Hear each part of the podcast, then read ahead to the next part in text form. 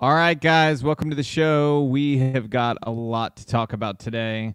Um, there's so much going on. It's it's pretty wild. I would say one of the first things I want to bring up, and we may end up coming back to it. Um, this story with Sam Bankman Fried, while people are coming in joining on all the platforms, he was found guilty on all charges. Okay, so if you're not familiar with the case, he was the FTX founder who was basically committing a massive Ponzi scheme slash fraud uh, with crypto and the question is, should Democrats have to pay off pay back all of SBF's stolen donations.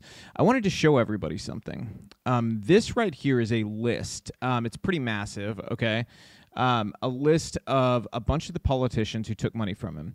It's very hard to see because it's such a big list, but I can tell you some of these people, like the DSCC, that's the congressional committee the Democrats use to elect everybody, Biden Victory Fund. Those were the two largest groups that uh, Sam donated to. And he donated to very few Republicans. He donated a little bit to the NRCC, to Susan Collins, um, Lisa Murkowski, Richard Burr. Um, not very many. I mean, these are all pretty much like your middle of the road. A lot of people consider them RINOs type of people. But Democrats wise, I mean, he donated to everybody and their mother. Okay. I mean, every Democrat, far left progressive group, uh, Sam Bankman Fried, he was giving money to them. And I think it says everything that they have not given this money back already. It should not take a guilty plea to get you to do that. All of them should have returned this money to help make the FTX users who were defrauded whole again, okay? And they're never going to be whole. That's the truth, okay? Even if they got paid everything back that they lost, that time they have had between back then and now where they didn't have access to that money. You'll never be able to fix that. Um, but they're not even going to get all their money back. And yet, these politicians, almost none of them have returned the money. Only a few have. And I think that says everything about Washington, D.C. These are a bunch of self interested people who have no concern for the actual people in America.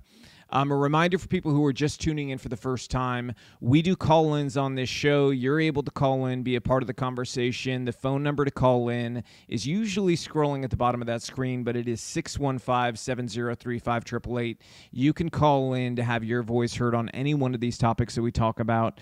Um, the next thing I want to talk about is Bidenomics. Okay. So, some Bidenomics news to share with y'all. Here it is. Celebrate the miracle of Bidenomics by working two or three jobs or more. The number of multiple job holders just hit a record high. You can see it here. That is where we're at right there. Record number of multiple job holders at 8.542 million. Okay. Um, and I think that's that's very much an undercount.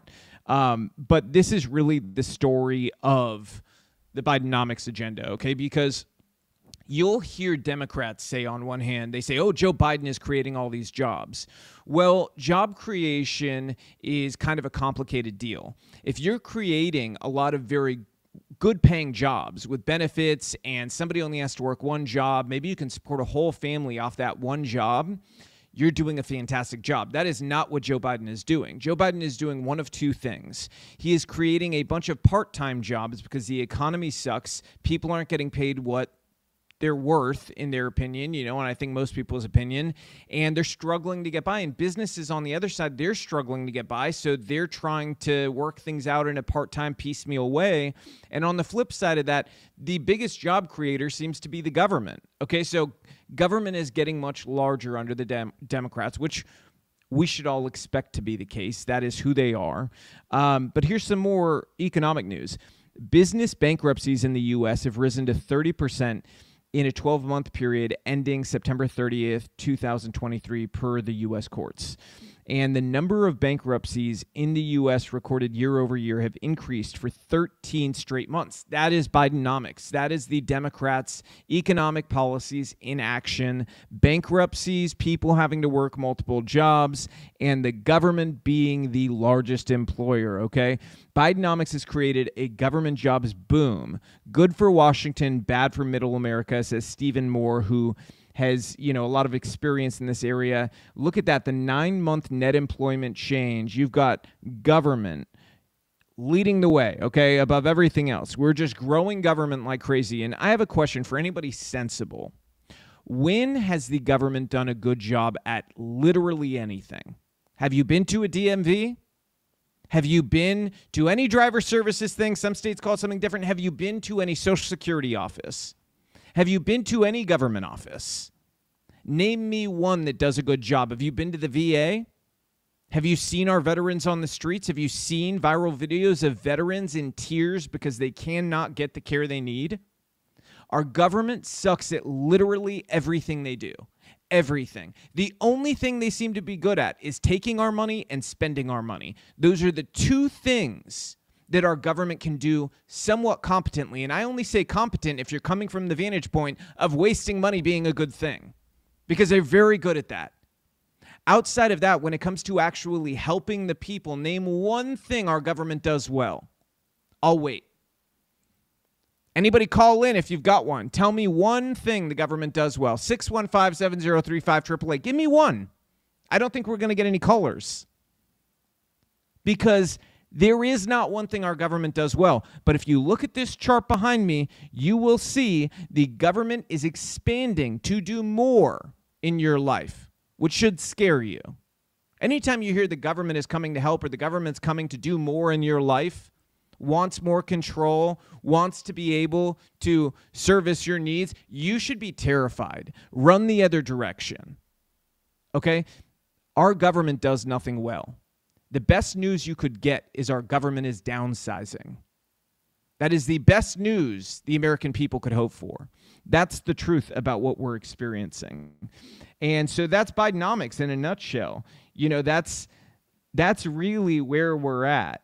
Um, we've got sort of an interesting story I'm going to jump to, and that's about Eric Adams. I'm just waiting to pull this up here. Um, Eric Adams seems like he's in a little bit of trouble here, but I'm going to start with the fact that Eric Adams is part of a group of mayors, okay, from sanctuary cities, Los Angeles, New York City, Chicago, Denver, that are requesting $5 billion instead of 1.4 to help them deal with a migrant crisis because quote they say our city budgets and local taxpayers are bearing the brunt of the crisis they apparently want taxpayers from around the country to go ahead and foot the bill for this instead of them despite the fact that these are the same people who had been absolutely raking Texas over the coals for not wanting massive illegal immigration, saying, hey, you guys need to give sanctuary to these people. You need to take them all in. Okay.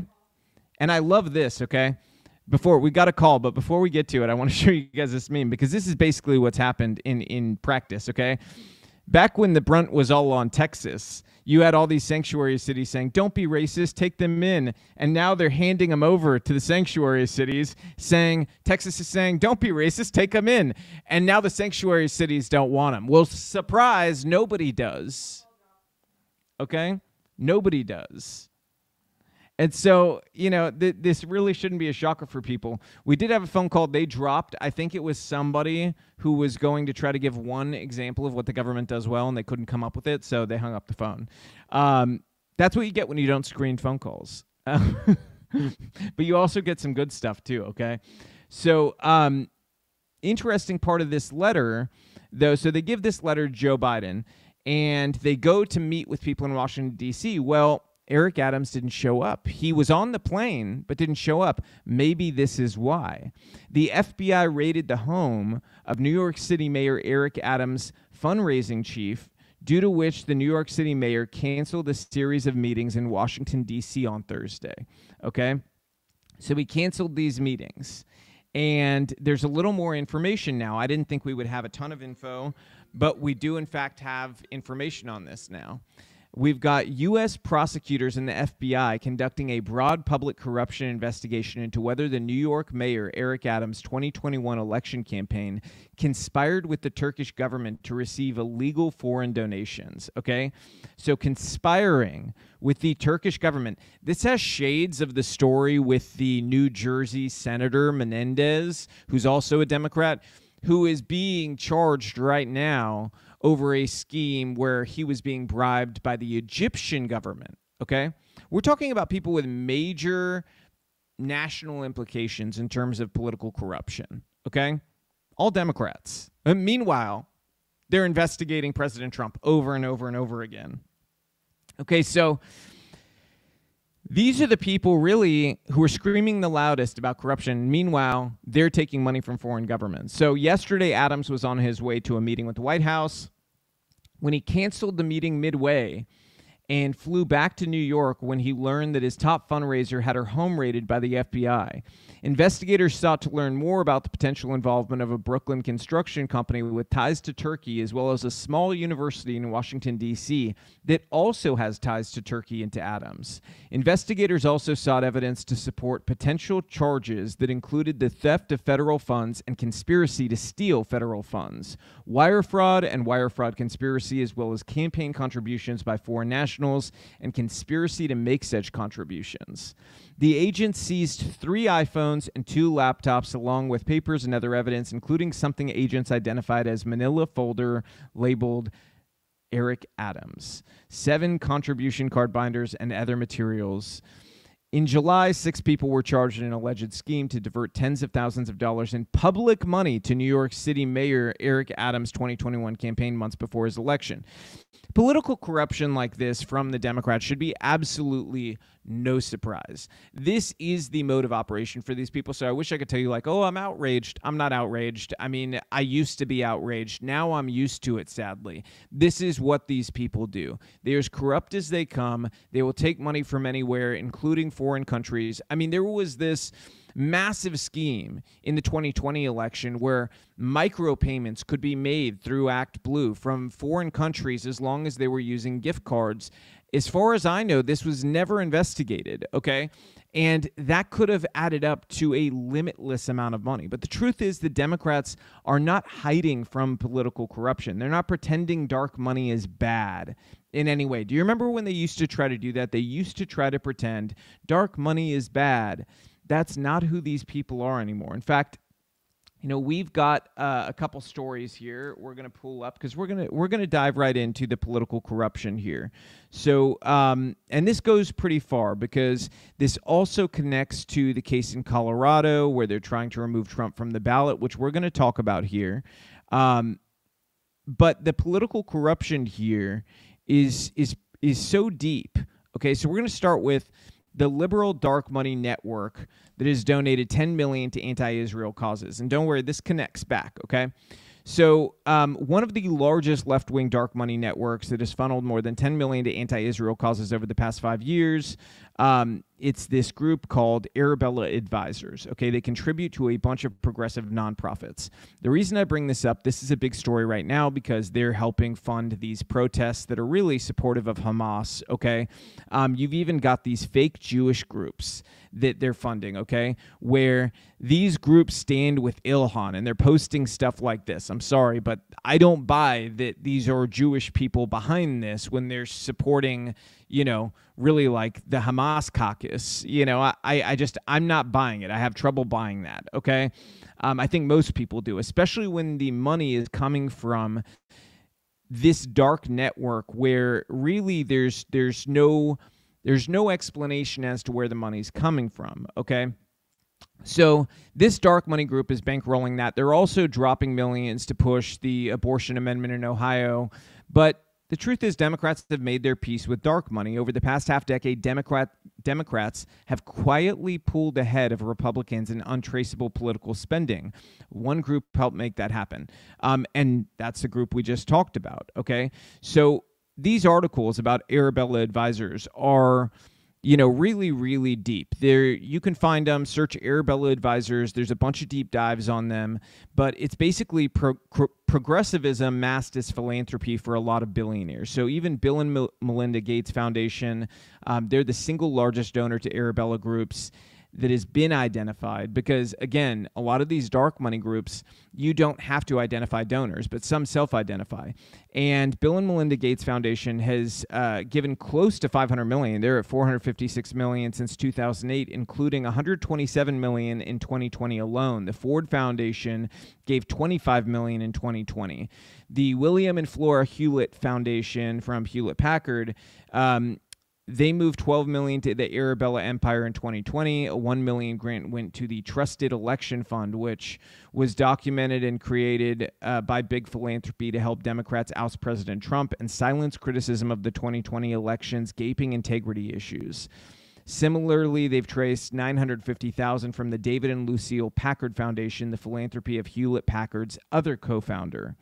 In keeping with retail brands, the Kellogg, the Kellogg Foundation of cereal fame gave 2.5 million to Arabella's groups last year, while the Robert Wood Johnson Foundation, named after the son of a Johnson & Johnson co-founder, donated another 8 million. This list goes on and on, okay? There are countless wealthy people who are funneling money into these groups. So how do they work exactly? I think what would be useful is to show you guys sort of a a breakdown of how these groups give out their money. So I've got a, graph here you can see behind me. Um, if we pull up camera three to show them, this gives you an idea where Arabella Advisors is at the top. Then they've got these other four groups underneath them. These four groups then give to countless groups under them, and the groups under them also keep this keeps going. Okay, so if you channel these through enough groups, it becomes very difficult to trace the money where it's coming from. And as these mainstream articles, you know, admit that I pulled up, the Democrats have now pulled ahead in dark money. So they are leading in dark money. Again, The Atlantic, which is owned by Steve Jobs' ex wife. Okay, this is a very far left publication. They admit that the Democrats are the dark money party. And this brings a thought to me I've thought about for a long time. We have major campaign finance issues in America. I think that's undeniable at this point. Um, the incentives are all wrong. We're incentivizing the worst possible people to run for office. And it's why a lot of good people don't run. And as a byproduct of this, you know, we get what we have right now. And I think, why isn't the Republican Party pushing harder for an end to dark money? I know Citizens United, all that stuff, but this is the time you realize the Democrats are killing you with dark money. Why would you ever want this? Okay, we believe in federalism and all these different things.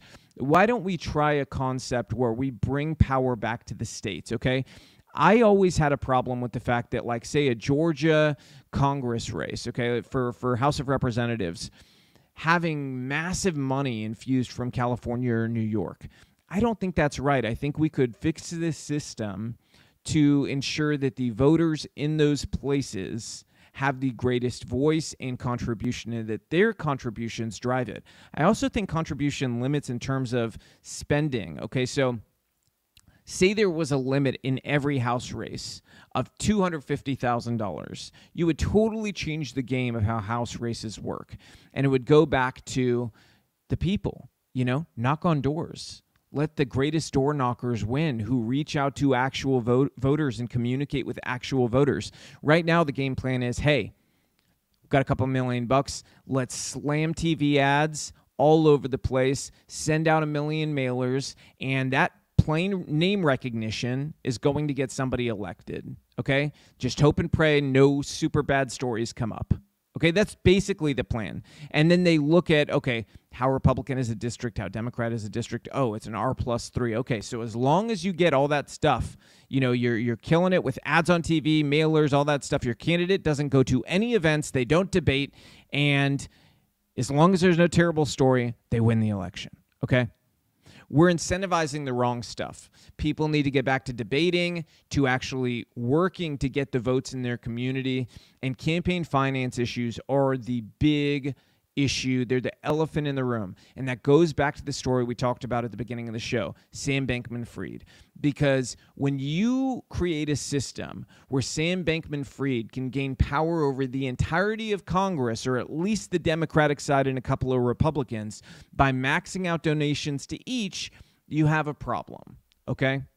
Because those people were elected to represent their states or their districts, not to represent Sam Bankman Fried, unless he is a resident of the state they represent or the district they represent. Okay? Which last time I checked, he was living in the Bahamas. Okay. Um, well, now he's living in the big house. But back then, he, he was living in the Bahamas. Okay. Before he went to jail. So, you know, I think that needs to be a major call for our party is, you know, really pushing for some accountability. Um, we're going to be talking about George Soros quite a bit later here. Um, but I wanted to mention, as we're on this topic, George Soros was funding these pro Hamas insurrectionists on Capitol Hill with Rashida Tlaib. Um, you know, so it's it's it's interesting. He's involved once again, and if you look at this, so this event, which resulted in multiple arrests for assaulting police officers, was organized by two Soros backed, nominally, quote, Jewish nonprofits, the radical Jewish Voice for Peace, who we talked about earlier, that stands with Ilhan Omar, the Hamas caucus, and far left agitator, If Not Now. Okay, some of their tweets. Um, the Jewish Voice for Peace is celebrating each one of the deaths in the first intifada. So you can see that here in this tweet of theirs. It says today is the 33rd anniversary of the first intifada, a series of mass protests against Israeli, quote, settler colonialism and occupation. So they're celebrating this stuff, okay? Um, this group being funded by Soros. And again, they even sell tote bags of Ilhan Omar. I'm sorry, but that does not sound like a Jewish group to me.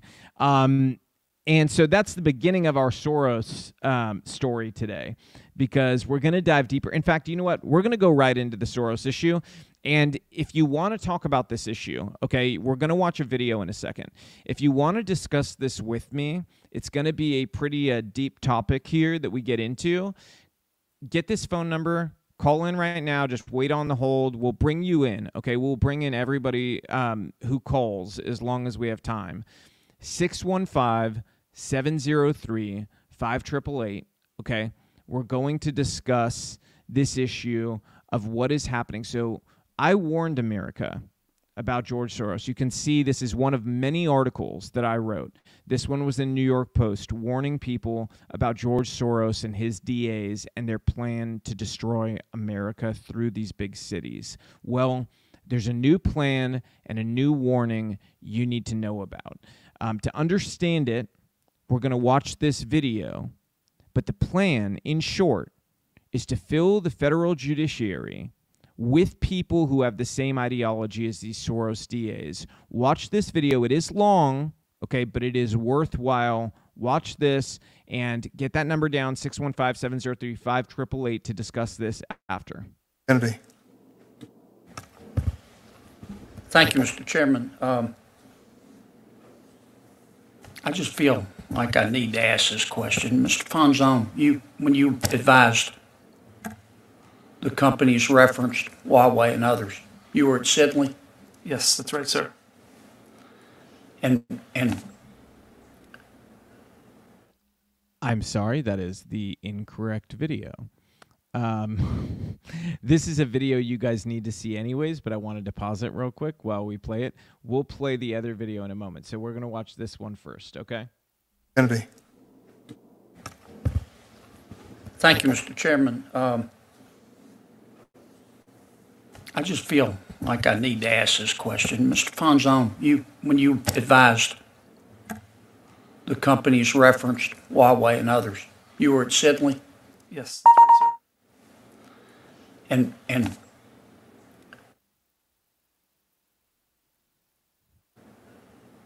The video cut out? When, when a client comes to Sidley, you have to fill out a form that says, you know, here's my client name, here's my mailing address for, for business purposes, and here are my political beliefs. Is that the way it works? There's definitely a client intake process. I'm, I'm not, I don't remember all the particulars of it. I mean, big law kind of, it's kind of like who can pay the freight, right? Um, That's an aspect of the, of the intake process, I'm sure. I Understand. Uh, Professor, I'm looking at a letter dated March 16, 2020. It's a letter to Governor, Governor Lamont in Connecticut. The title of it is Urgent Action Needed to Protect Individuals in Connecticut's Prisons and Jails from Coronavirus 19 Pandemic. Did you sign that letter? So I don't recall sitting here today, Senator. Here's your signature. Here, here is back here. Why didn't you turn this over to us uh, when you were asked to submit documents? So Senator, I made every effort to search for everything that I had ever signed. That's not a letter I re- remember, um, but I will certainly take a look at that. And We, we found it just with a search on the internet. I apologize, Senator. That is, I apologize. In your letter to the governor, you, here's what you say. As they stand, prisons and jails are detrimental to public health and human rights and disproportionately harm marginalized communities, including black, brown, indigenous, and other communities of color, immigrants, people with mental illness, people with disabilities, people in the LGBTQ plus community, people who use drugs, people engaged in sex work and street economies, and people experiencing houselessness and poverty. So if you believe that about our prisons, how are you going to ever sentence somebody to prison?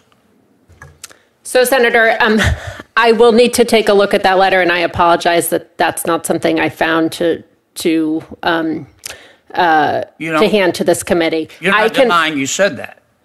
Um, I do need to see the letter to see the context because, again, it's not something I remember adding my name to. Um, I can assure you, right. Senator. And uh, you also say, first, you, you call on Governor, Governor uh, Lamont to, um, to, to release everybody in jail. Is that right?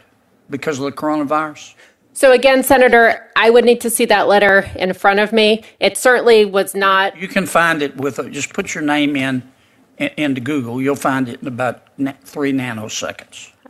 I will, Senator. I can assure you that I, I You said, you said in your letter, Professor, we call on Governor, Governor Lamont, state of Connecticut, and all Connecticut jurisdictions to immediate release to the back to the maximum extent possible people incarcerated pre-trial and post-conviction. And then you go on to say, talking once again about our jails, the global COVID 19 pandemic is throwing into sharp relief the untenable state of our penal system and the need for sustained action to shrink it. Shrink its scale, shrink its size, and shrink its scope. You, you sound here like the district attorney in San Francisco. If you believe that, how are you going to ever sentence anybody to jail, Professor? I can assure you, Senator, that I understand the role of the judge and that I can assure you prison time is an appropriate sentence in That's many not what cases. you say here to the governor. You wrote the governor. This isn't some DoorDash delivery guy. You wrote the governor of your state three years ago. So again, I'm Senator, in law school. So again, Senator, I would need to look at the letter. It sounds like it was written um, at the height of the pandemic where governors were looking for You also wrote the governor, you said people over the age of 55 are at the greatest risk for COVID 19, but also pose the least public safety risk to our communities. People in this age group can and should be released immediately to mitigate the spread of COVID 19. You think the governor just, if you're over age of 55, he should let everybody go? Uh, no, Senator, that's not a position. That's what you said. Okay. Here it is, biggest house. Again, Senator, I, I will look at that letter. I can assure you that, find it on Google, Professor.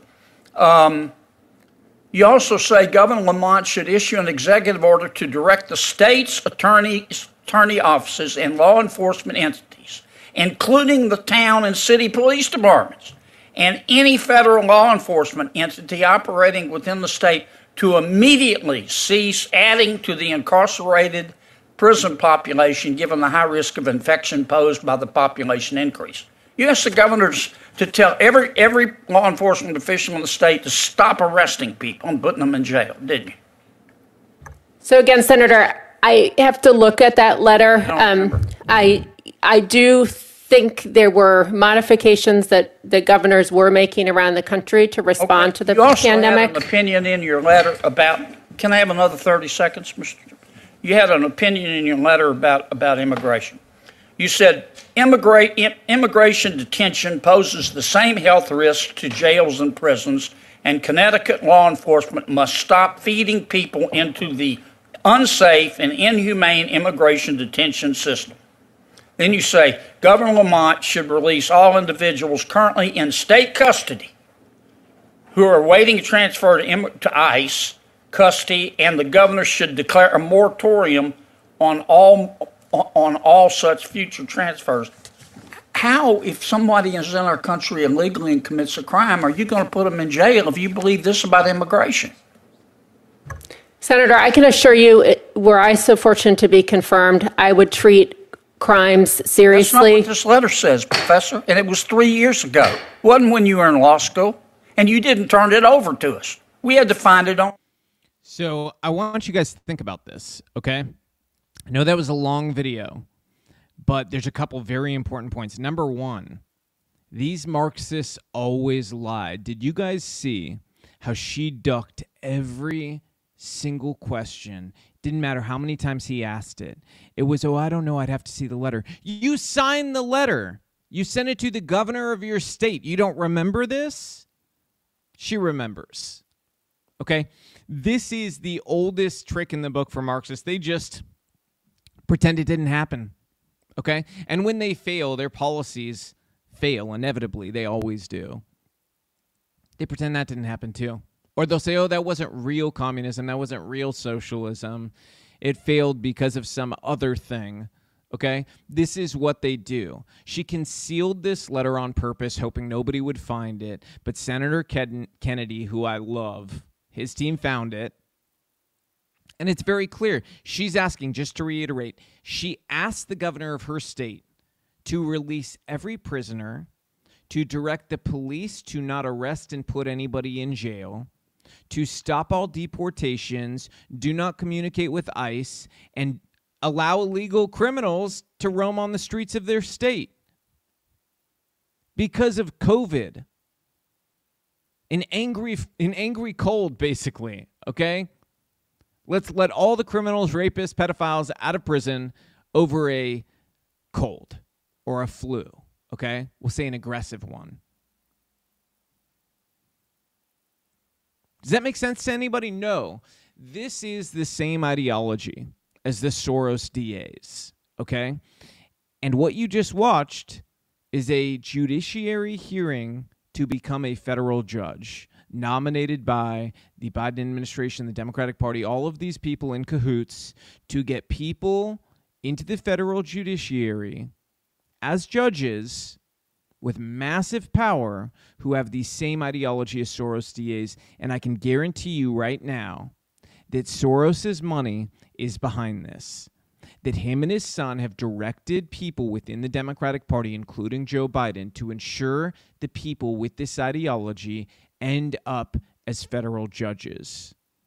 We are no longer talking about a simple, hey, there's there's these, you know, tax differences between Democrats and Republicans. We are talking about putting actual Marxists in power as federal judges. Okay? I want everybody to understand that an ideology that has killed more people than anything. These people at their core, in their heart, they are communists. I hope everybody understands that. And if you have somebody in your life says, oh, they're not communists, they don't say they're communists. Castro didn't say he was a communist either. Okay? Castro admitted he was a communist after he had consolidated power. Why would you do it before when people know what communism is? Before he had consolidated power, Castro would say things like, he's a humanist. He's for everybody. He's for social justice. Yes, he used that term. He's for social justice. Okay? Who's for social justice now? These people, okay, who want to release all of the criminals from prison. That's who the Democratic Party wants to put into power. You can't stress that enough to people, okay? Show that video to any Democrat that you know, okay?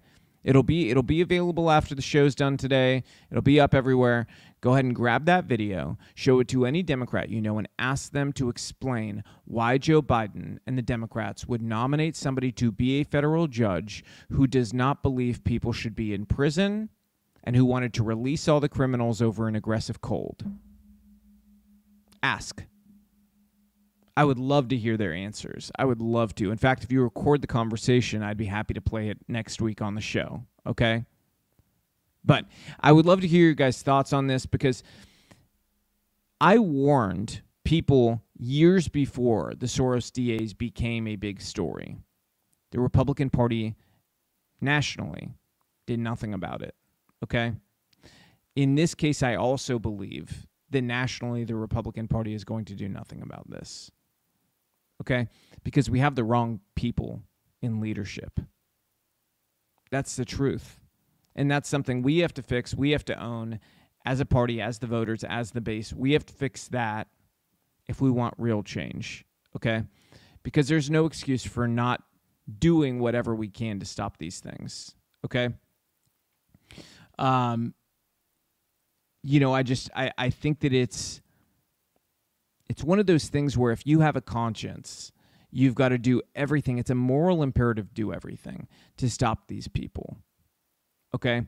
And the National Party has shown us no evidence that they're willing to act in a significant way to stop this insanity. I want to uh, jump real quick now to this Colorado story. Okay? The trial has begun over whether Trump should be kept off the 2024 ballot in Colorado.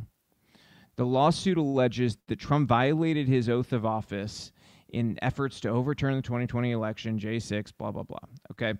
Um, a state court in Denver began hearing arguments Monday in a lawsuit seeking to bar former President Donald J. Trump from Colorado's 2024 ballot. Um, I just have to stop here.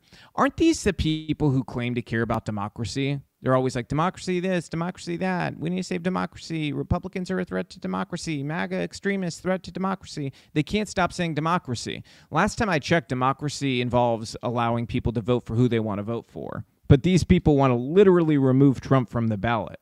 They argue that Trump should be prohibited from running in future elections, citing Section 3 of the 14th Amendment of the Constitution, which states no person can hold office who is engaged in insurrection or rebellion after having sworn under oath to support and defend the Constitution. The suit alleges Trump violated his oath of office in efforts to overturn the 2020 election leading up to the J6 attacks in the Capitol. Okay. Um, Scott Gessler, a lawyer for Trump, decried the lawsuit as anti democratic and characterized Monday's hearing as politicized in opening arguments. He insisted that Trump used the words peace several times in his speech, which is true. Trump did do that. Trump did use the words peace multiple times, okay? Um, Eric Swalwell testified. If we want to talk about the types of people testifying to get Trump off the ballot, isn't that another guy who says he cares about democracy, but he's working to get somebody removed from the ballot that at least close to the half the country wants to vote for, but they want to remove that choice from the American people? Make that make sense for me, okay? And, um, you know, a couple things you should know about this case because in my heart of hearts, I believe Trump will be removed from the Colorado ballot, and I don't think it's going to be the last state he's removed from. And here's why, okay? These are the types of people testifying Eric Swalwell. This is a DC cop who testified today in Colorado to get Trump booted off the ballot. He's one of the four J6 celebrity cops helping promote the narrative and he referred to Trump supporters as terrorists during his July 2021 J6 committee hearing. Here's a tweet from him I did get vaccinated. I'm not a moron. And that's him. So I don't think we're looking at unbiased individuals, okay? I really don't. I don't think we're looking at, I don't, honestly, I don't think we're looking at mentally okay individuals. I mean, this looks like a disturbed person if you look at this image. That doesn't look like a healthy person to me, at least. That looks like a disturbed individual. Um, that's just me, though. Now, here's here's the interesting thing. Okay, the other reason why I believe Trump will be removed from the Colorado ballot is because the judge overseeing the case, okay, in this case, she gave a political contribution to a group that likened the J6 attack to an insurrection. Okay. So she literally gave money to a political action group who was working to boot the people out of Congress who had supported Trump on January 6th, who had gone and made any sort of, you know, hubbub about the election. That's what this group was going after. And specifically, after people who had supported Trump on January 6th. That's what the judge had done. She had donated to the Colorado Turnout Project, a political action committee formed to vote out Republicans who supported Trump on J6. The FEC data is there, all that stuff's there. And my question is, you know, I remember back in the day, corrupt judges, if it was out in the open and it was like publicly undeniable and all of this was there and it was a big story, you would have to recuse. That's no longer the case because they've gotten these judges in office. Again, this is a recent judge. So we just got done talking about the Soros judges. This is a recent person to be put on the bench there, okay, in this leadership position. Now has the power to remove President Trump from the state's ballot. Doesn't matter how you feel about President Trump. You could hate him, you could love him, think he's the best, think he's the worst. Doesn't matter. You should think people have the right to vote for him. You should think that it really is communist to take him off the ballot. I mean, there's no other way to put it. It's a communist tactic. At least over 40% of the American people want to vote for him, probably 50. Okay? That being the case, we all know what's going on here. The polling is bad for Joe Biden, so they've got to do this. They've got to work against the American people to do this. And I think it's important that everybody understands that. Before we jump to Ukraine, which is an important topic, um, for people who are new listening in, you can call in on any one of these topics, 615 703 5888, and we'll talk. But I just want to give a shout out to the Texas Rangers, okay? A few symbolic things to point out. If you look at this image behind me, um, it is sort of symbolic of the fact that they were playing a team whose mascot is a snake, a serpent. Okay. They slayed the snake, as you can see here. Diamondbacks have been slayed. Okay. And not only that, but the Rangers are the single team, okay, the one team in all of Major League Baseball who does not have a Pride Night. The one team. And they won in the same season that the Los Angeles Dodgers, who started the season as the favorite to win the World Series, honored a drag group who mocks Jesus. Okay? And they won the World Series on the night that two of their players, including their youngest star, Evan Carter, wore shirts saying Jesus won. Okay? I would call that some poetic justice.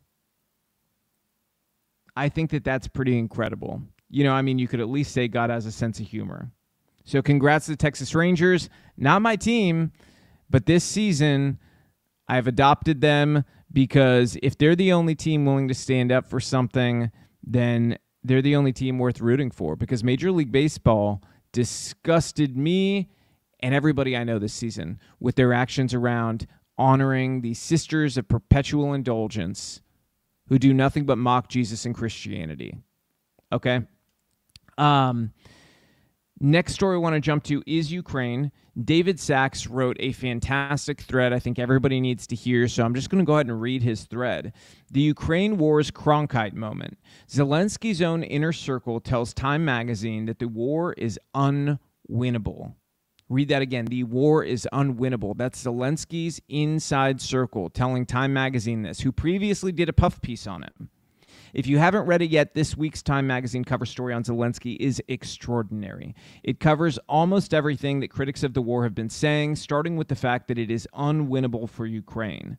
Moreover, it goes further in describing Zelensky as, quote, delusional for his failure to recognize battlefield realities and his unwillingness to consider peace negotiations with Russia.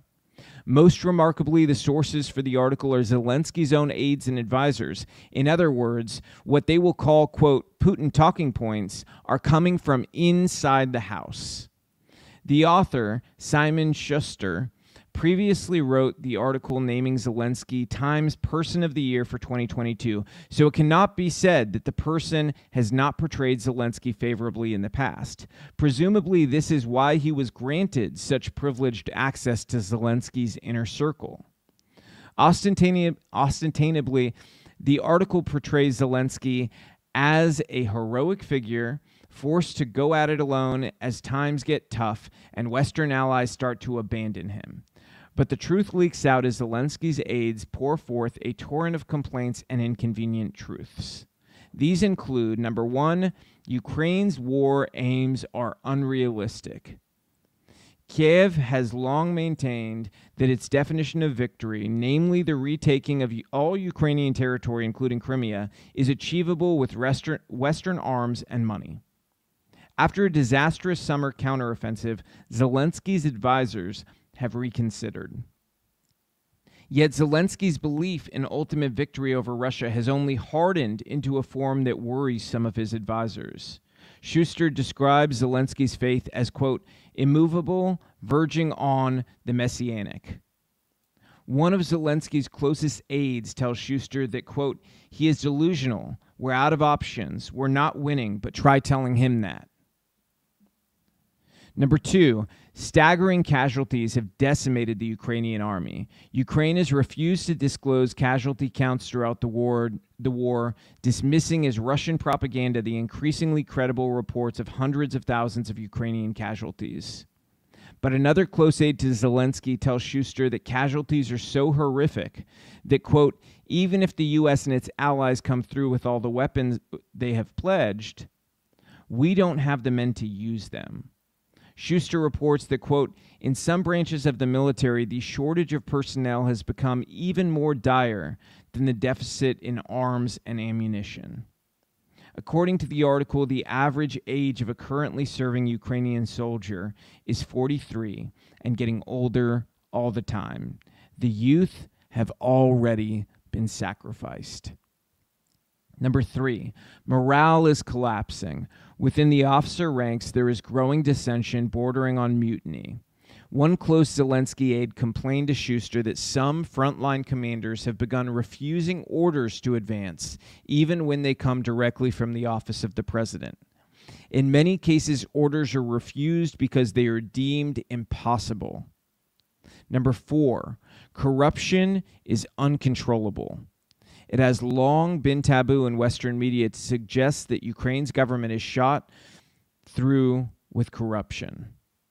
Yet a top presidential advisor admitted as much to Shuster once his audio recorder had been shut off. Quote, People are stealing like there is no tomorrow. So now the truth is starting to be let out. After Walter Cronkite returned from his fact finding mission to Vietnam in 1968, he concluded that the war was unwinnable. He ended his famous broadcast to the American people with this exhortation it is increasingly clear to this reporter that the only rational way out will be to negotiate, not as victors, but as honorable people who lived up to their pledge to defend democracy and did the best they could. Now that the truth is clear and undeniable, will we take Cronkite's advice with regards to this war? Will we seek to negotiate an honorable peace and save the Ukrainian people from further needless slaughter? Or will we remain trapped in Zelensky's bunker of delusion, psychologically, if not physically, waiting for the inevitable end? I thought that this was a fantastic thread that summarizes quite well the time story. The one thing I will say is, you know, um, I don't think enough people understand just how in cahoots major journalists are sometimes with the government and allowing a certain narrative to start to get out.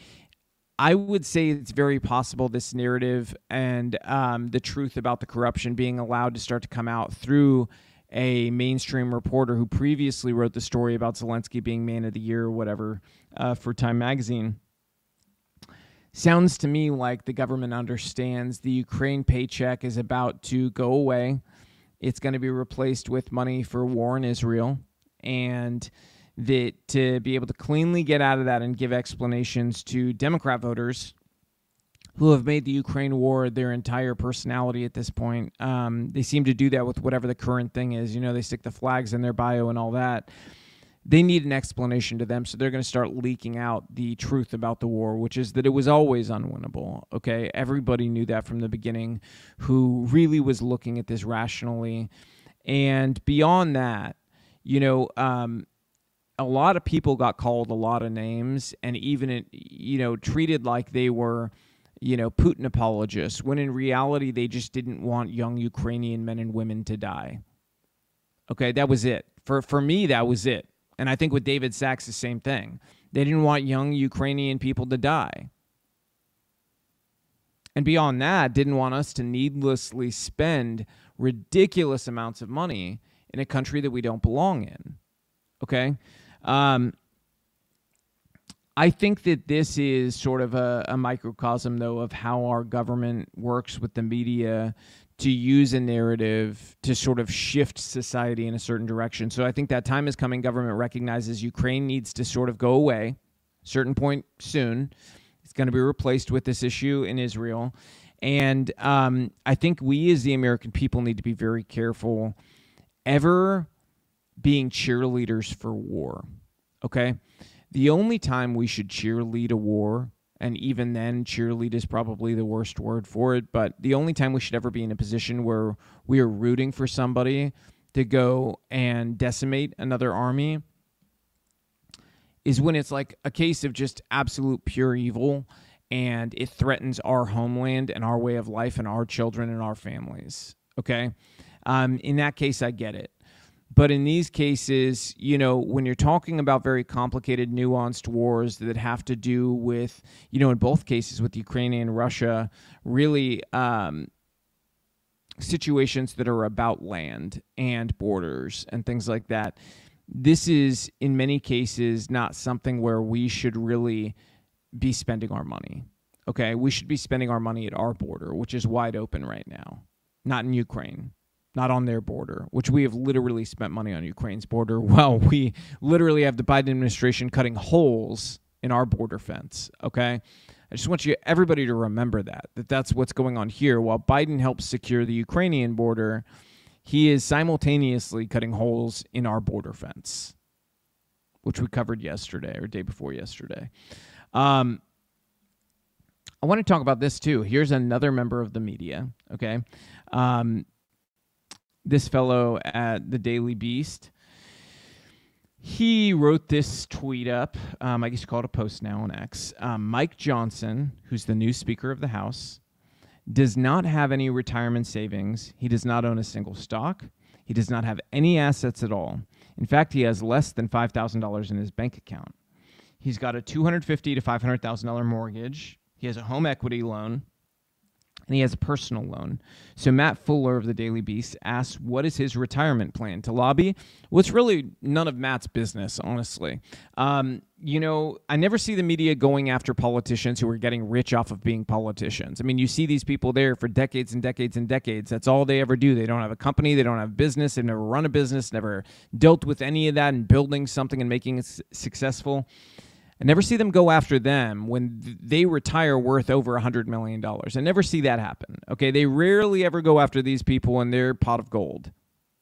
Okay. I wonder why that is. Instead, they're going after a guy who basically is in the economic position most Americans are. Most Americans are in that position where they don't have a retirement savings, they don't own stock, they don't have a ton of assets, they have less than 5000 in their bank account, a hundred thousand dollar or I'm sorry, a one thousand dollar expense is a big deal to them. They've got a mortgage they have to pay. They live paycheck by paycheck. You know, um, in his situation, his wife works for a nonprofit, and you know they've got a lot of kids. They've got a lot of mouths to feed. Probably send them to private school for security reasons, and all of that together on his congressional salary leaves them very little money. And keep in mind, he has to pay for a place in D.C and a place back home in Louisiana. Okay. So, yeah, on his salary, probably leaves him with very little money. But here's the thing we should want a Congress filled with people who are not raking in millions. Okay. Having some people there who are very successful at business is great. But to truly be the people's house, I do think we need to have some people in there who know what it's like for normal people to struggle on a budget, to work paycheck to paycheck but who are making it by, thriving with happy kids, okay? Because parents make a lot of sacrifices for their kids. They do a lot of great things, and to pretend that there's some sort of threat to our country you know, because they don't have a retirement plan is crazy. They've given up a retirement plan to give their kids the best life they can give them. And I think that's honorable. And it's very telling that the media is attacking that instead of attacking the people who are profiting millions hand over fist, corruptly insider trading while members of Congress. Because there's a lot of them. Follow Unusual Whales if you haven't seen the lists. Okay? They're very compelling.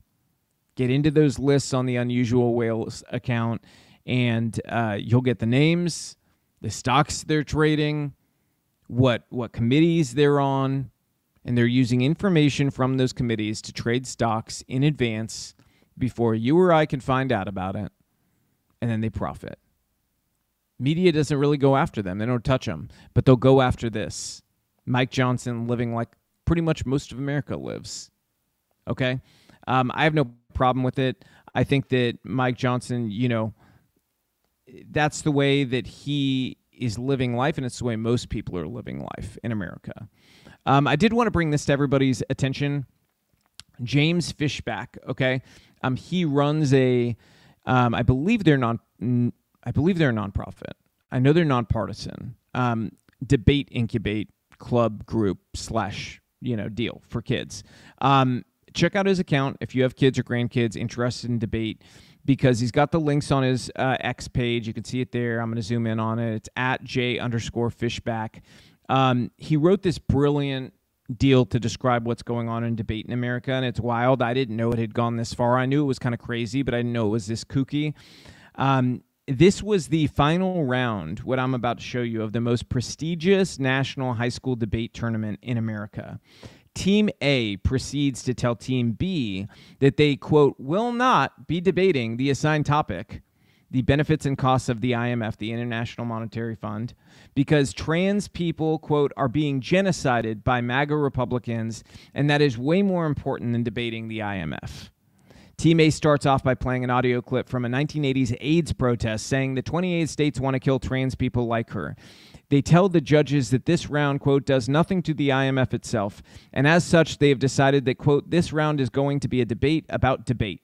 And that the judges' choice instead is whether to affirm our performance or not. They proudly declare that they will, quote, occupy the debate space until trans debaters can participate safely. I'm sorry, but I would like, I'm going to stop there real quick give me an example of a trans debater not being safe. Did somebody hit them? Like, what is going on in these debates? Because I've never seen a news story about it. I've never seen any example of anybody not being safe. The safety is up here that they're describing. And you're never going to be safe up here if you are mentally unwell up here. So if you mentally are incapable of understanding what sex you are, simply by looking at your body, and you were confused about that, you were going to feel unwell a lot of times, pretty much all the time. Okay. So, in those other areas and arenas of life, like debate, you were going to feel unsafe because you were unwell up here. Until you're well here, you will not feel safe in those other ways. And the only way you're going to feel safe here and be well here is if you get help. And the help is not hormones, it is not surgeries, it is actual talk therapy, which has been by far the most successful thing for kids struggling with gender dysphoria. But I continue. Team B then proceeded to immediately concede the round because they don't want to dispute that trans genocide is, quote, real, and they didn't want to be labeled transphobic. The rest of the round is a struggle session where Team A states that misgendering is, quote, violent, and that if you do it, you should automatically lose. Again, this is the final round of the most prestigious high school debate tournament in America. Okay? The worst part the judges praised Team A for their bravery and courage and crowned them national champions.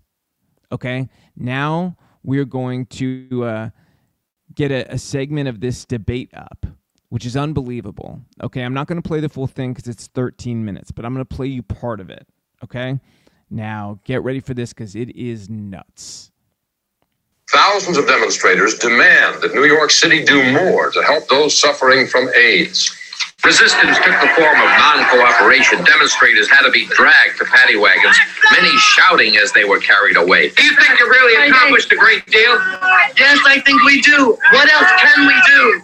I've done everything. I've called everybody. I've had appointments with everybody. I've got to come to City Hall and state my case. We're dying. The city is dying. I don't know that man's name, but I know a little of the hopelessness and the horrible sinking fear in his voice. Here's how I prepped for the TOC. I woke up a week before and learned that 28 instead of 27 states wanted to kill me.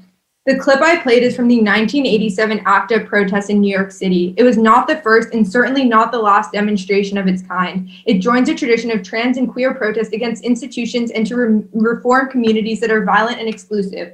We are here to join this tradition in our own small way. So, welcome to the protest. We are tired of how debate treats trans people. More than that, we are tired of the way that their treatment is normalized, how it is treated as a necessary byproduct of having di- good discourse. When a nationally ranked team is bold enough to read arguments that make trans people uncomfortable in front of an 11 person panel and not be called out for it, something needs to change. When a trans kid can go three years in debate believing being misgendered was simply something he needed to take in order to win ballots, something needs to change. When almost every trans person quits debate or considers quitting several times a month, several times a week, several times a day, something needs to change. First, the framework. Status quo political discourse remains fixated on the notion of the child, symbol of a future society we must protect. Baedan 12. Politicians universally frame their debaters around the question of what policies are best for children, who keep who keeps the child safest. Politics, however supposedly radical, is simply the universal movement of submission to the ideal of the future, to preserve, maintain, and upgrade the structures of society, and to proliferate them through for all the sake of the children. It is for this reason queerness finds itself missing from political discourse. Sound familiar? It should. Still having abstract policy debates in as violent and exclusionary a community as this constitutes something like reproductive futurism. They're obsessed with the continuation of a society for future generations while ignoring violence that happens every day in spaces like this one. See, trans people know that scenario planning is planning for a future they don't have. They're too busy surviving to participate in that game. Baedan 12, reproductive futurism, which demands that all social relationships be structured in order to allow for a possibility of the future, ensures that it's the sacrifice of all vital energy for the pure abstraction of the idealized continuation of society. Queerness must figure as being against the future itself. In the name of the future, any repression can be justified. This round is going to be a debate about debate. The button you're clicking does nothing to the IMF itself. Your choice instead is whether to affirm our performance. The role of the ballot is to vote for the team that constructs the best strategy for trans liberation in debate. Essentially, you are deciding will you join the protest? Vincent 13. Debate isn't of itself a performance. We must evaluate what a debater's performance does and justifies. Those with privilege in debate are never forced to have their performance attached to them. Their arguments are viewed as words on paper. Alt- our alternative is to occupy the debate space until trans debaters can participate safely. Movements are only effective if they create material incentives for those in power to change by denying the community business as normal. TOC final is the mo- TOC finals is the most important debate in the country. This round will be viewed by hundreds, if not thousands, of people. Your affirmation here is the ultimate disruption of the debate space. Ahmed 19 to open institutions up that have functioned as containers. You have to throw the usage into crisis. Protest requires becoming an inconvenience to make violence seeable. Sometimes you have to create a scene to stop business as usual, impossible to pass by. Occupations of political projects. You counter the violence of a system by revealing the violence of a system. We have tried politeness. We have tried blog posts and infographics and endless discussions, but the only way the debate community will change is if we hold their most sacred currency for ransom, ballots. We will occupy the debate space and deny business as usual until there is change. Show trans debaters, trans kids everywhere that they belong. Show them that they deserve to be here in TOC finals and in finals at every other tournament. Show them what this space can be. So I think in light of this, um, Marcus and I have decided to concede the round against Dalton. I think that their message that they've read throughout the entire tournament has been incredibly impactful. And by debating it, I don't think we want to undermine the message that they're trying to get across or try to tear down an argument just the sake of picking up a ballot. But rather, I think what's more important is to hold a conversation, to discuss their messages and their experiences as well. So, in light of everything, we think it's the most important thing in the round is to make sure people have a voice in the first place to get across their message. And there's no greater place to do that than TOC finals. I just want to say thank you to my parents who like encouraged me to start debate in the first place and financing such an expensive event. Is there anyone else who either has ideas or wants to ask questions? You don't have to be trans. It's important to recognize that debate is not about winning an argument. It's about making sure everyone feels okay and making sure everyone feels safe. So when that's hindered upon, I think that's when debate becomes essentially useless in the first place. So it was really, really eye opening to see those passionate RFDs given by the judges. To see that debate really doesn't matter about the IMF. Like, who cares? Like, what matters is like those people who need to be safe within the round itself. If you're a cis debater and you're like partners with a trans debater, part of like your role in an at like as being an ally, as being a partner of a trans debater, is not just to like you know pat us on the back when we're like sad or upset. It's to like take concrete steps to make a debate round safer. Okay. I'm sorry, I have to pause it. I wanted to pause it like a hundred times. These people are nuts. Okay. At the very beginning, this kid says uh, 28 states want to kill her. Okay. Ludicrous. Okay. Ludicrous. What what they're referring to is states like our state of Tennessee, where we helped get passed a law that bans children from getting sex changes, hormone treatments, puberty blockers. Basically, we stop these medical institutions from being barbarians and destroying the bodies of children, okay? Here's the thing if you're so sure you're in the wrong gender, why do you need the hormones? Okay? If, if you say, you know, they, they use this phrase, trans women are women. Well, if you're a woman, a guy who thinks they're a girl, if you are a woman, then why do you need hormones? What do you need those for as a child? Okay? There's not a good answer for that because the truth is, it kind of tells everything. You are not a woman, you are a confused young man who needs help. And the adults in your life are doing a disservice to you. You deserve love and help. Okay? This, though, is one of the greatest embarrassments I've ever embarrassments I've ever seen in academia, debate, any of this stuff. Absolute lunacy lunacy. And that the judges reacted by making these people national champions for protesting during the final debate. And their little tantrum is about feeling unsafe in debate as, quote, trans people. You're on Zoom behind a computer screen. Who is going to hurt you? okay? Nobody has physical access to hurt you while you're behind that computer screen. Words are not violence. Comments in the comment section are not violence. They are somebody's words, somebody's thoughts, somebody's opinion. They may offend you. That's okay. Offense does not cause violence. Okay? The way you react to those words is not violence. In fact, if those words make you want to hurt yourself, get help.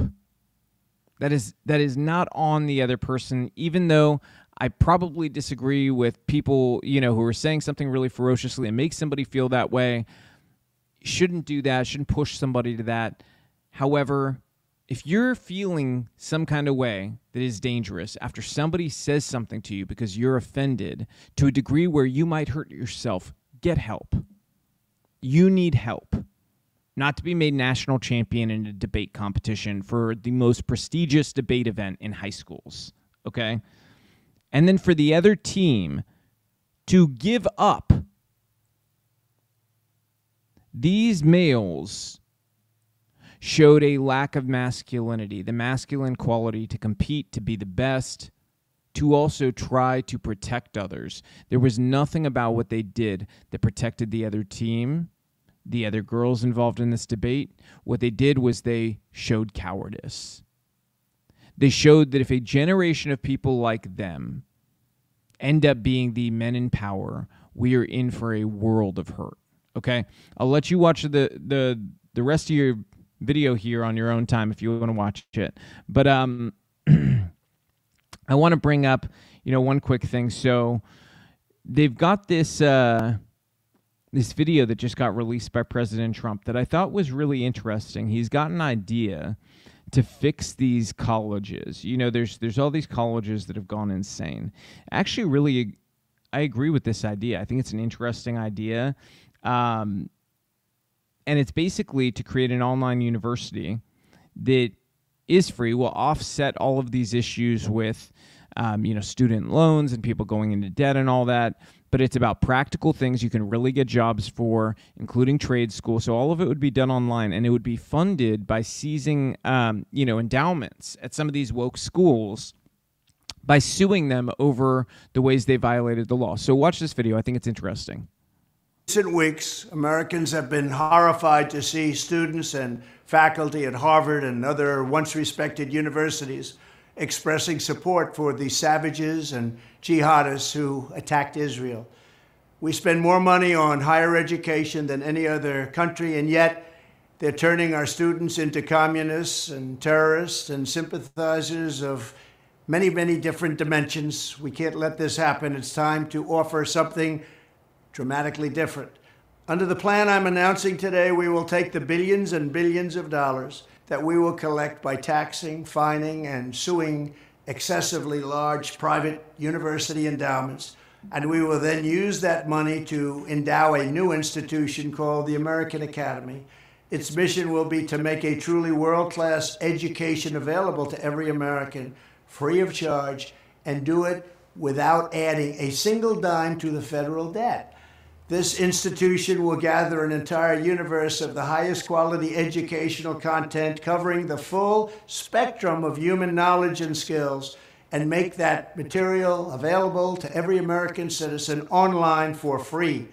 Whether you want lectures or ancient histories or an introduction to financial accounting or training in a skilled trade, the goal will be to deliver it and get it done properly using study groups, mentors, industry partnerships, and the latest breakthrough in computing, this will be a truly top tier education option for the people. It will be strictly non political, and there will be no wokeness or jihadism allowed. None of that's going to be allowed. Most importantly, the American Academy will compete directly with the existing and very costly four year university system by granting students degree credentials that the U.S. government and all federal contractors will henceforth recognize. The Academy will award the full and complete equivalent of a bachelor's degree. In addition, to help the 40 million Americans who have some college education but no degree, the American Academy will grant credit for past coursework at legacy institutions and give you the chance to complete your education at the American Academy for free and much more quickly than is now possible or available. This will be a revolution in higher education and will provide life changing opportunities for tens of millions of our citizens. Enjoy it, learn from it, so I think this is a really good idea. I think um, you know we've got some major problems on the education side when it comes to young people, with them identifying as Democrats largely because of stuff with student loans and, and universities. We want to fight the woke universities anyways, which means we don't want these kids to end up with these woke professors who are communists. Um, and I think this is actually a very interesting way to go about it: the creation of a large-scale online university that is not woke, that is going to, you know, match bachelor's credits, um, you know, basically give you the equivalent of a bachelor's degree, um, match credits with local schools and, and other universities.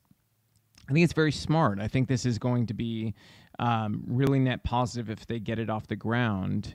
And I think that, you know, if you really look at the cause and effect here, of doing something like that. It's sort of it's sort of like on a micro scale like school choice. It will do so much good just to get these kids away from wokeness. By itself culturally that has immense value.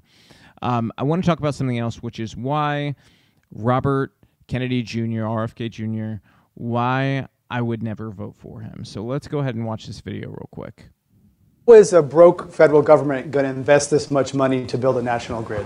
Well, you know, the, the grid itself is not going to cost that much. The grid itself it will probably cost about $250 billion to build a smart grid that re- just stopping it there for one second. $250 billion is not that much money, according to him. Okay. Reaches most of America, and that, you know, that can do the things that we need to do, like uh, can send signals through the line, uh, allow the utilities to send a signal through the line to turn off the hot water boilers in a million homes for 15 minutes in order to avoid the peak demand that is the most expensive part of our electrical system. If you eliminated peak, you save enough natural gas in our country to power the entire US uh, passenger car fleet. So, and we can do that just by using the grid smartly. A, a, a grid that sends a signal to, ten, to turn off all the electric toothbrush rechargers, you know, uh, to, to, turn off your swimming pool recirculators and all of these things. You don't care if somebody turns them off for 15 minutes and you sign something. It can go into your car and borrow the, uh, the stored electricity in your car, in your battery, whether you got a plug-in hybrid or a, a I'm sorry, guys. The show is ending now. We were just notified that the government is turning off the show for today to save electricity. That is what would happen if you went and you deployed the plan that RFK was advocating for, where the government would have full control to turn off individual items in your house to save energy. This is why I could never vote for RFK. He's already tried to walk this back now, saying he's changed his mind about it now. Just like he changed his mind about the Second Amendment, he changed his mind about abortion, changed his mind about all these things. He's just flip flop, flip flop, flip flop. I'm sorry. I hope that the change is genuine. I have always agreed with RFK on medical freedom when it comes to vaccines. Okay. And I think he's done great work fighting big pharma. I agree with him on clean water for everyone. On all these other issues, though, I do not trust that RFK had this massive change of heart. I hope he did. I genuinely hope the change is real, that it's legit, that he really believes in all of these new things. But here's the thing I have to ask myself Am I willing to gamble our country on it?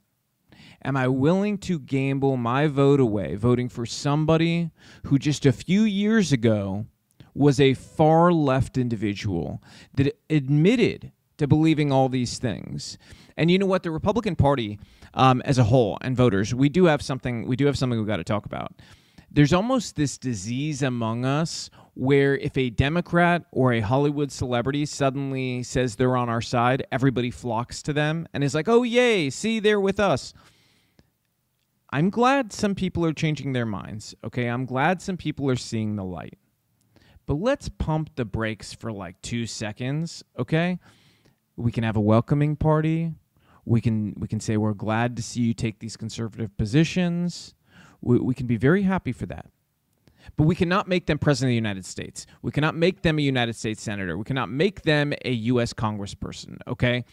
You're going to need to prove yourself. You're going to need to prove that you really had these changes. So far, to me, RFK has only proven that he's serious on the medical freedom for vaccines issues and on you know fighting big pharma which are big deals okay those are big deals and i don't want to disparage his work on that in any way because i'm of the mind president trump um, should be naming RFK to head the CDC. Okay. I think he should. I think that he would do incredible work there. I think that we need a real fighter against big pharma in important positions and in places to ensure that COVID can never happen again. Okay? That all of that disaster we all experienced never happens again. I think he should be put in a very serious position in the government to be able to fight big pharma. Okay? I do not think, and maybe he can prove himself there. Maybe in the future one day he runs as a Republican. Maybe, okay? But he's going to need to prove he's seriously changed his mind on all these issues. You can't be a Democrat one day and then say you changed your mind on all these things when you get some Twitter heat, okay? And that's what RFK has done on a whole host of issues. I'm going to actually invite him on the show um, next month. So if we have him on, I'm going to give him totally fair hearing. You know, I will I will ask him the hard questions. I'll also be talking to him about the things he's done that I think are really great on on fighting big pharma and everything else. But we are going to ask the hard questions as well um, if he agrees to come on, because I do think people need to to have you know, I need I need an answer. Why should I believe this change of heart? And I'm going to be perfectly honest. I don't think there's anything he can say that will make me believe he's conservative in any way on any of these other issues that he's flip flopped on. I think he's good on the big pharma issue, and that's about it. Um, all these other issues, very clearly, his first impulse was something that is very authoritarian, left wing in nature. I don't think that changes at his age. Okay. Um, that's just my life experience. You know, my my my uh, bisabuelo, my great grandpa, used to always tell me, you know, um, you, you're not going to change the spots on a leopard. Okay, it's not going to happen. You're not going to change them. So, you know, once somebody's older and they've got those spots dug in, like you're kind of wasting your time. And that doesn't mean on a specific issue you might not be able to quibble here and there. I mean, I get it, but at a certain point, especially if you were a political person, to have a full scale diametric flip in your beliefs is kind of hard to believe. Um, that's just the way I see it. I think it is very hard to believe that is the case. Um, last thing that I wanted to cover for today, because we're running out of time. I don't think we're going to take callers because we're running out of time. I want to play this video for y'all, okay? Trans, trans women are women. What no, have do with trans women are women. They call abortion. Trans women are women. Trans women are women. Can trans women have an abortion? Trans women can. Because they're women. What about the trans? No, they can't. Okay? Quote, trans women, as you call them, do not have a uterus. They do not have a vagina. They cannot have a baby. They can't get pregnant with a baby. They cannot abort a baby. What are they aborting? Are they aborting a burrito? Like, I would like to know what are they aborting exactly? Because they don't have a uterus, don't have female reproductive parts. They were born with male reproductive parts because they are a man. They have male chromosomes, not female chromosomes. What are they aborting? Because it's certainly not a baby. These people have lost their minds, absolutely lost their minds. Um, let me see if I have something to play us out with. Actually, I do. Have something to play us out with and a question to ask you. Okay. So there's a mayor election in Bridgeport. Okay. I believe it's Bridgeport, Connecticut. Court overturns the Ganim win, that's the name of the guy, in Bridgeport primary for mayor, calling the evidence of fraud shocking. Okay? They overturned this election based entirely, pretty much, on, on this video that I'm about to show you. This is a county employee who was stuffing ballots. All right, so I think you can see the video behind me. You're not going to hear anything because there's no sound. So I will be narrating it. This lady, she's uh she's going. Stay on the video. I'm going to turn around here. She's she's going. You see her?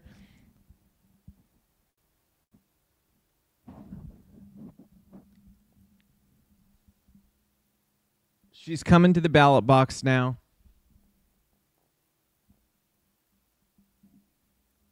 And the stuffing begins, okay? So I have a question for y'all, okay? If an election can be overturned based on this video, then what happened in 2020?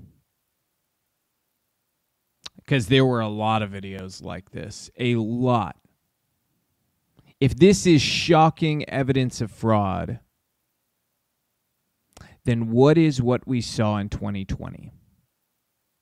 Because I certainly remember a lot of videos that look just like that of people stuffing ballots. That's my question for y'all to ponder. We're signing off for the day. We will see y'all later next week on Monday.